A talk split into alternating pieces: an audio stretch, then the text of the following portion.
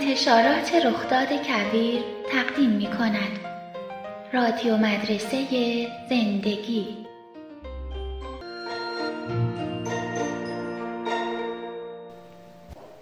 دوست داشتن و دوست داشته شدن. برگرفته از وبگاه The School of Life. با ترجمه علی معتمدی. خانش معصوم قدرتی. عجیب است که عشق در نظر ما یک مفهوم است در حالی که دو مفهوم متفاوت در این کلمه نهفته است. دوست داشته شدن و دوست داشتن.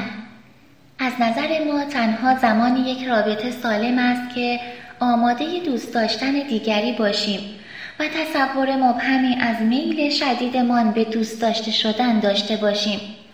ما با دوست داشته شدن شروع می کنیم ولی بعدا برایمان درد سرساز می شود. از دید بچه مادر و پدر همیشه آمادند که با خوشرویی و با کمال میل او را دلداری بدهند راهنمایی کنند سرگرم کنند غذا بدهند و تمیز کنند اما مادر و پدر هیچ وقت به بچه نمی‌گویند چند بار جلوی زبانشان را گرفتند مانع ریختن عشقهایشان شدند و چه شبهایی که از فرط خستگی نای عوض کردن لباسشان را هم نداشتند. ما عشق را در فضای یک طرفه یاد می‌گیریم. والدین عاشق فرزندانشان هستند ولی توقعی برای جبران خدماتشان ندارند.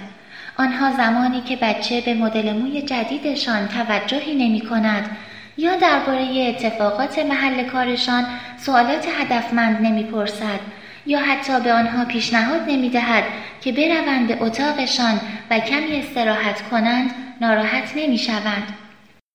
رابطه کودک و والدینش سرشار از عشق است ولی عشق او کجا و عشق والدینش کجا بچه از این تفاوت خبر ندارد به همین خاطر است که در بزرگسالی وقتی از عشق و محبت حرف می‌زنیم عمدتا منظورمان این است که می‌خواهیم دوستمان داشته باشند. درست مثل عشقی که از مادر و پدرمان دریافت می‌کردیم. ما در بزرگسالی به دنبال باز آفرینی تجربه کودکیمان هستیم. در پس ذهنمان فردی را تصور می کنیم که نیازهایمان را درک می کند خواسته هایمان را برآورده می کند نسبت به ما فوقالعاده همدل و صبور است.